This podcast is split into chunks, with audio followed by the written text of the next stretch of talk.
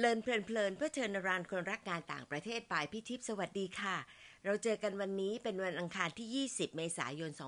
2564เป็น EP ที่46นะคะใน EP ที่45เรื่อง Africa Unforgettable พี่ขอสรุปเอเซนส์3เรื่องค่ะเรื่องแรกเราเข้าใจคนและแอฟริกาดียิ่งขึ้นด้วยการไปอยู่ไปคลุกคลีกับคนในประเทศนั้นๆและใช้ดนตรีหรือศิลปะเป็นสื่อค่ะข้อ2ใจที่คิดและให้สิ่งที่ดีแก่คนที่ยังมีโอกาสน้อยเป็น purpose ที่สวยงามข้อ3จะเขียนให้ได้ดีต้องคิดถึงธีมที่ต้องการสื่อให้ผู้อ่านได้รับรู้โดยอาศัยเรื่องราวเป็นส่วนประกอบค่ะ2 ตอนที่ผ่านมาเราจะเรียนรู้เรื่องที่แตกต่างจากที่เราคุ้นเคยนะคะทั้งเรื่องของตะวันออกกลางแล้วก็แอฟริกามาตอนนี้พี่อยากจะนำเสนอเรื่องที่เหมือนจะรู้แต่อาจจะรู้ไม่จริงนักกับการทำงานที่กระทรวงการต่างประเทศค่ะในตอนที่ชื่อว่า Me and My World of Diversity พี่ได้ขอให้คุณพ่อนวินจิรพันธ์ที่เพิ่งมีลูกน้อยกำลังซนเลยค่ะเป็นผู้ที่เล่นและฟังดนตรีแจ๊สมาแชร์ในตอนนี้นะคะพี่นวินเป็นคนที่มีความหลากหลายในตัวเองมากเป็นไทยมุสลิมมีประสบการณ์การทำงานการเรียนปริญญาตรีและโทที่แคนาดาฝึกงานที่อังถัด United Nations Conference on Trade and Development ที่เจนีวาสวิตเซอร์แลนด์แล้วก็มารับราชการที่กต11 ปีกว่าแล้วนะคะได้หลายกรมเลยค่ะเช่นกรมเอเชียใต้ตะวันออกกลางและแอฟริกานั่นคือกรมหนึ่งนะคะกรมพิธีการทูตตอนช่วงที่ไทยเป็นประธานอาเซียนเคยออกโพสต์ที่คณะผู้แทนถาวรไทยประจำสหประชาชาติณนครนิวยอร์กตอนนี้อยู่กรมองค์การระหว่างประเทศค่ะรู้ทันทีใช่เลยไหมคะว่าเพราะโปรไฟล์แบบนี้แหละค่ะที่พี่เนี่ยปรีไปขอให้มาคุยเลยมาฟังพี่นวินกันนะคะสวัสดีครับจะเริ่มตอบคำถามแรกเลยนะต่อความแตกต่างระหว่างการใช้ชีวิตในแคนาดาและสหรัฐว่าเห็นชัดเจนอย่างไรแต่ก็ต้องกล่าวก่อนว่าการตอบคำถามนี้ไม่ได้เป็นการ make judgment ว่าที่ไหนน่าอยู่กันนะครับเพราะทุกคนก็คงมีความรู้สึกที่แตกต่างกันต่อไอ้ความแตกต่างในการอยู่สองประเทศนี้แต่เราต้องบอกเพิ่มเติมว่าไอ้ทั้งสองประเทศนี้เป็นประเทศที่ใหญ่มากประสบการณ์ผมเนี่ยคือตอนอยู่แคนาดาเนี่ยอยู่เมืองถือว่าเล็กอยู่แคนาดอยู่กรุงออตตาวาเมืองหลวงกับอยู่เมืองที่เรียกว่าวิกตอเรียซึ่งอยู่ตะวันตกสุดของประเทศแต่ต้องบอกเลยว่าผมแบ็คกราวด์ผมนอกจากนั้นเนี่ยผมก็โตมาในความแบ็คกราวด์ที่ค่อนข้างจะหลากหลายคุณพ่อนอกจากเป็นมุสลิมแล้วเนี่ยคุณพ่อเป็นซุนนีคุณแม่เป็นชีอะห์แล้วก็คุณพ่อก็เป็นนักการทูตเหมือนกันก็ได้ไปอยู่หลายที่รวมถึงแคนาดาแล้วก็ตะวันออกกลางหลายประเทศนั้นก็คุ้นเคยกับความหลากหลายในความหลากหลายเนี่ยไม่รู้สึกแปลกใหม่ไม่รู้สึกว่ามันเป็นอะไรที่เราไม่เคยเห็นมาก่อนซึ่งแน่นอนที่สหรัฐเนี่ยอย่างมหานครนิวยอร์กเนี่ยก็มีความหลากหลายเยอะแยะไปหมดเลยแต่ที่เห็นได้ชัดเขาไม่ได้มาอยู่อย่างผสมผสานกันในมหานครนิวยอร์กยกตัวอย่างกันเลยว่ามันจะมีส่วนเมืองหลายส่วนซึ่งเป็นที่อยู่ของกลุ่มชาติพันธุ์เดียวกันกลุ่มเดียวกันอย่างเช่นนึกถึง Spanish Harlem เนี่ยก็จะมีคนที่มาจากแคริบเบียนมาจากพุเอร์โตริโกเข้าไปอยู่ตรงนั้นก็จะมีอีกด้านหนึ่งที่เป็นคนยิวออร์โธดอกซ์อยู่อย่างเดียวโดยไม่มีคนอื่นเข้าไปอยู่เลยจะมีแค่ไม่กี่ที่ที่มีคนจากต่างกลุ่มเนี่ยเข้ามาทำงานด้วยกันหรือเข้ามาอยู่ร่วมกันมันก็เป็นเนเจอร์ของที่สหรัฐนะฮะแต่ไอ้ข้อสังเกตเนี่ยว่ามันไม่เป็นอย่างนี้เลยที่แคนาดาเนี่ยตอนที่อยู่เนี่ยมีความรู้สึกว่ามันผสมผสานกันมากกว่าเยอะเลยคนในห้องเรียนเดียวกันก็ตอนเพื่อนก็มีเพื่อนโซมาเลียเพื่อนบอสเนียคนกัมพูชาแล้วก็คนแคนาดาที่เป็นสีผิวขาวแล้วก็สีผิวดำก็มีอยู่ แล้วลักษณะเนี้ยที่แคนาดาเขาเรียกกันว่าเป็น cultural mosaic การผสมผสานทางวัฒนธรรมเราไม่ได้อยู่เป็น segregated living เหมือนที่สหรัฐเห็นมันก็เลยทำให้รุ่นลูกและรุ่นหลานของคนที่อพยพเข้ามาเนี่ยมีความรู้สึก identify ว่าเป็นแคนาดาก่อนที่จะเป็นคนของที่มี background เดียวกันคือว่าการเป็นแคนาดาคืออะไรก็การเป็นแคนาดาคือการมีความหลากหลายทางวัฒนธรรม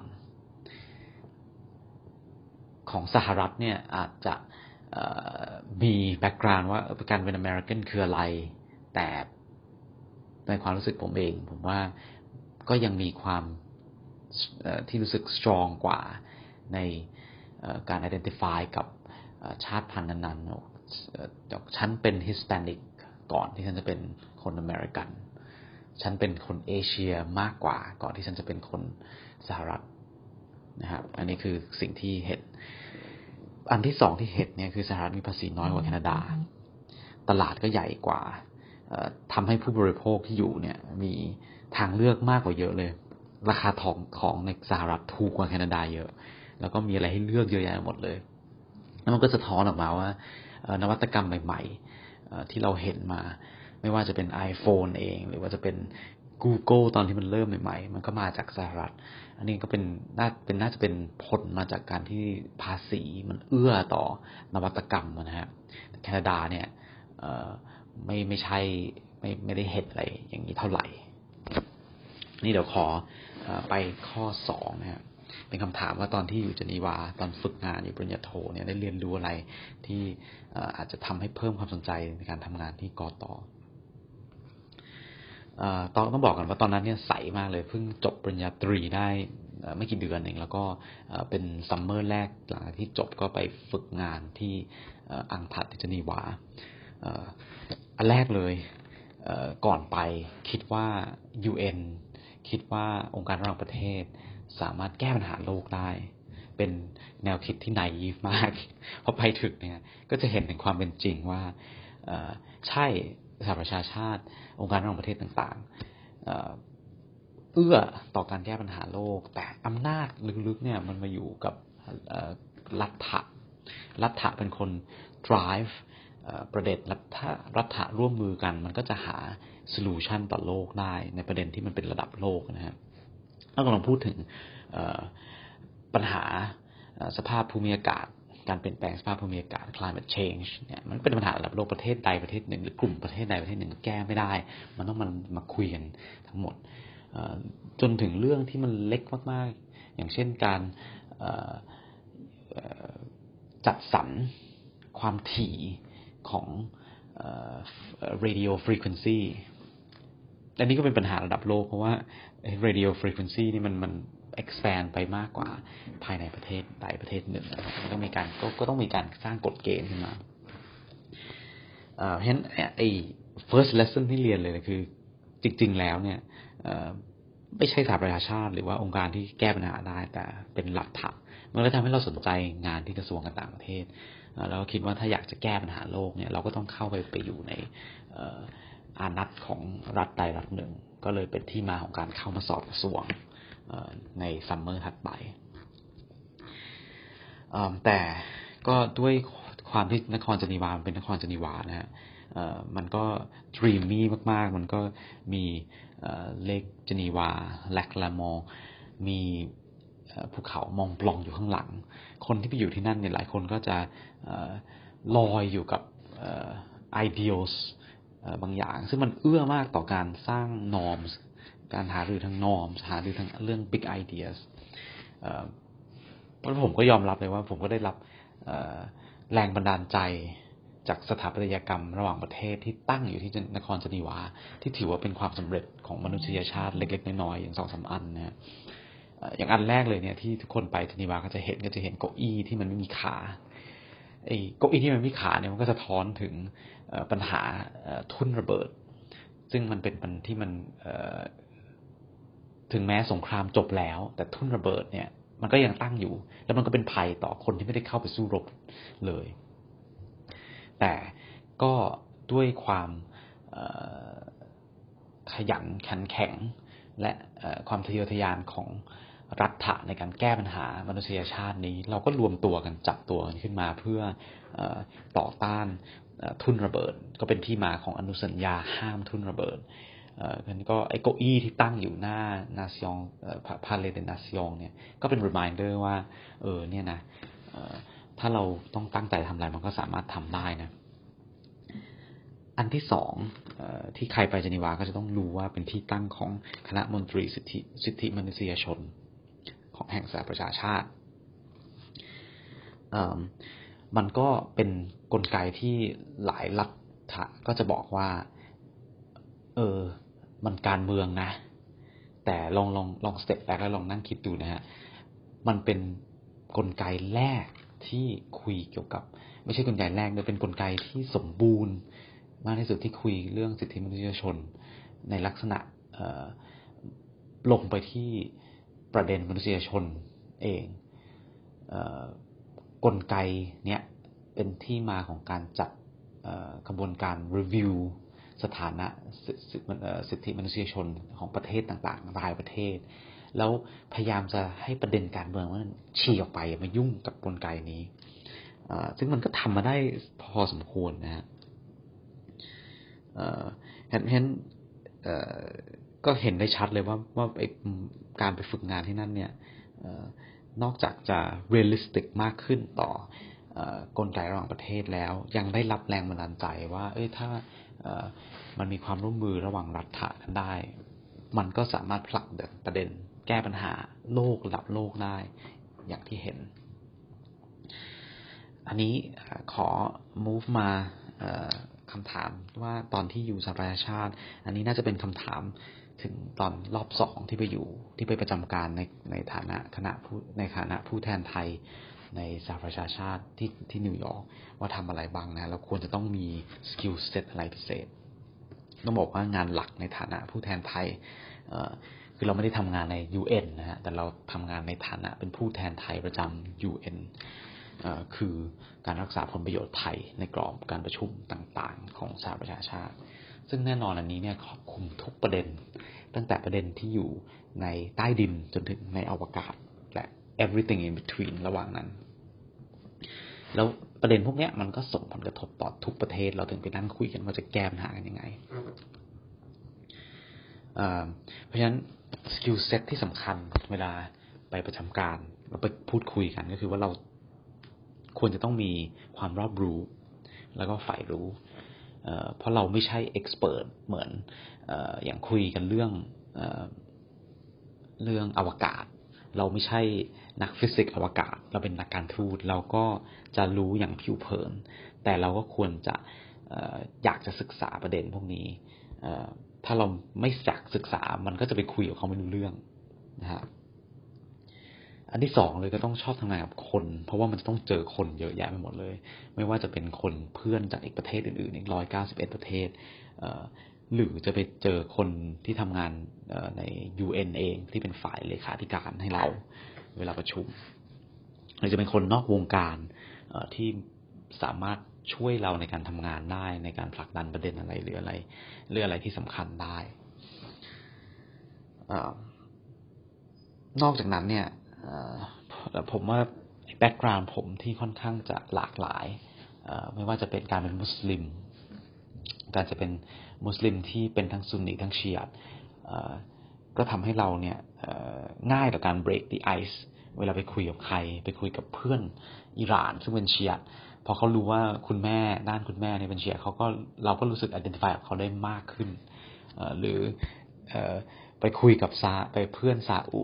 ซึ่งก็เป็นปฏิปักษ์กันกับอิหร่านเขาก็รู้ว่าเราเป็นครึ่งซุนนีแล้วก็คุณพ่อเราก็เคยใช้เวลาอยู่ในประเทศเขามันก็ทำให้เรา identify และ relate กับเขาได้ง่ายขึ้นก่อนที่จะไปเริ่มคุยเรื่องงานมันก็ช่วยสนับสนุน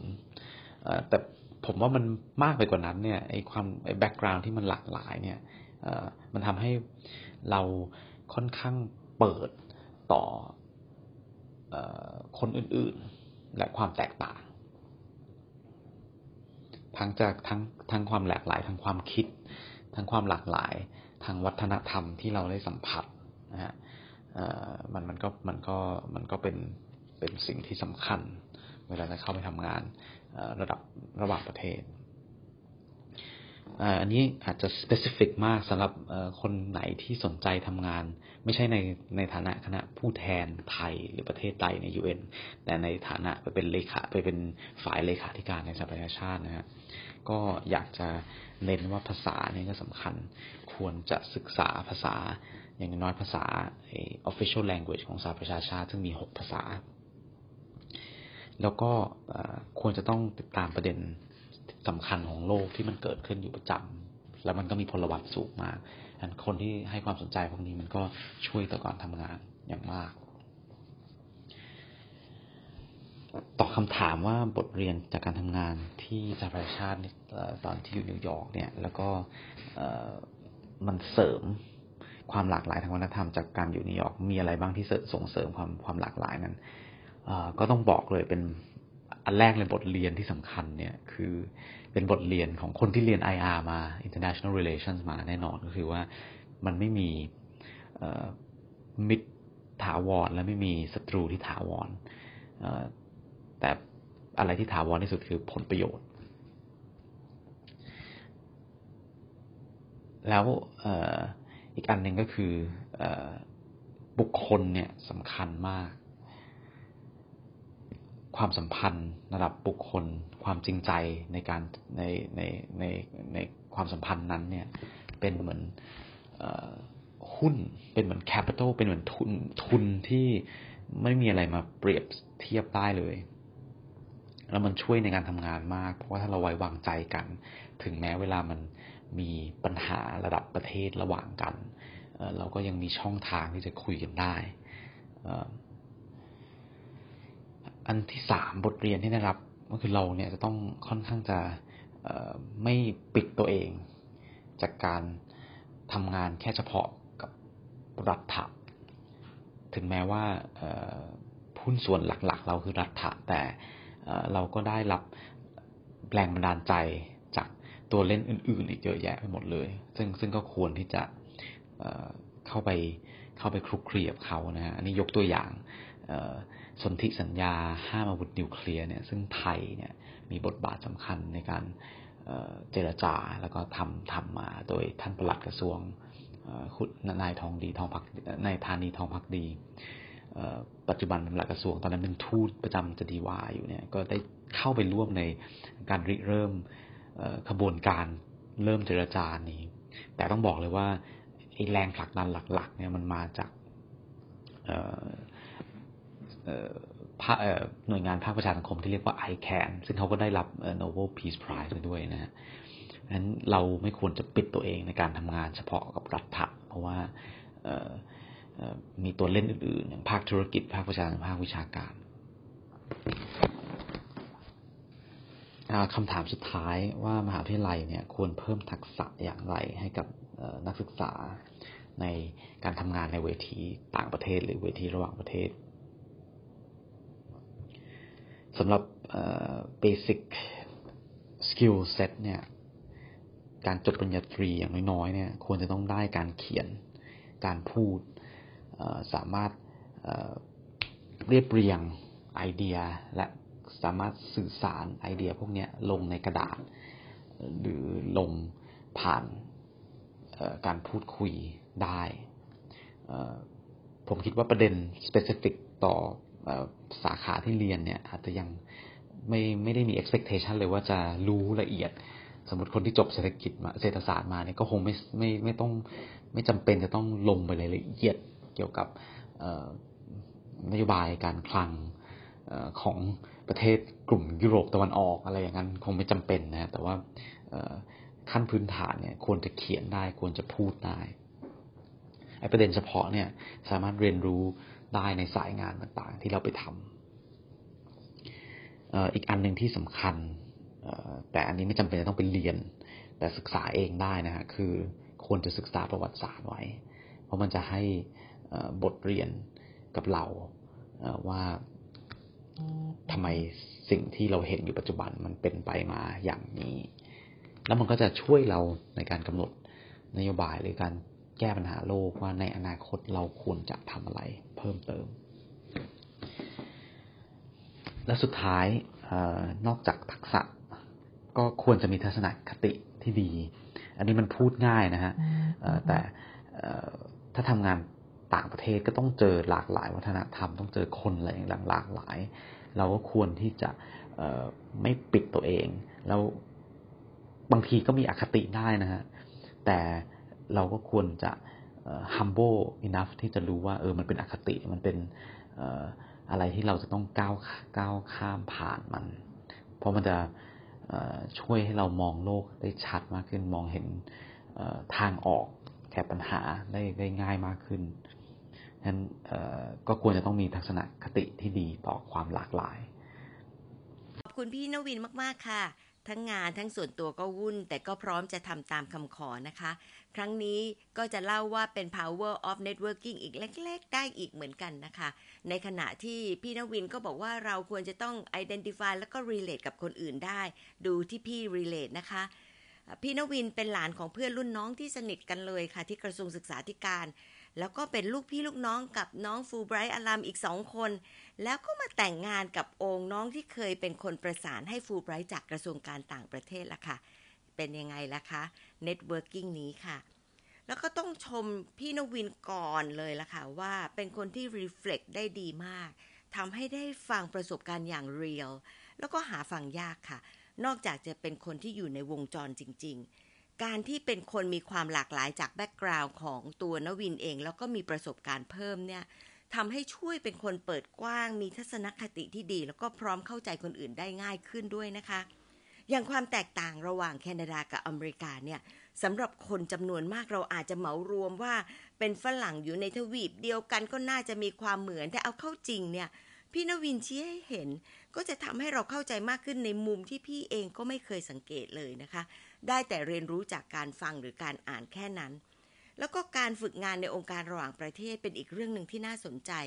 ทำให้เรียนรู้จากชีวิตจริงรู้จักตัวเองแล้วก็เกิดแรงบันดาลใจจากความงดงามที่เจนีวาด้วย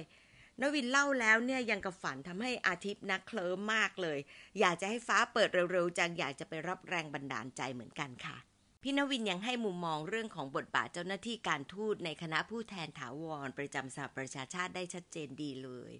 รู้ว่าการที่สหประชาชาติต้องพึ่งรัฐะต่างๆเป็นหลักทำให้คนกต.ต้องทำงานหนักและรอบรู้ระดับหนึ่งเลยเป็น generalist ที่ทำตัวเป็น specialist เมื่อจำเป็นในบางช่วงบางครั้งไม่ได้เป็นภารกิจที่ง่ายและต้องเป็นคนเปิดกว้างคล่องตัวพร้อมกับการสร้างเครือข่ายที่ดีด้วยนะคะชอบที่พี่นวินพูดถึงว่าการไม่มีมิตรหรือศัตรูถาวรทำให้ตระหนักมากเลยว่าในเวทีระหว่างประเทศความเป็นเพื่อนเป็นเรื่องสำคัญแต่ผลประโยชน์ของประเทศก็มาก่อนเสมอคนที่จะ represent ประเทศตนในเวทีสหประชาชาติต้องมีคุณสมบัติพิเศษไปอีกแบบนะคะ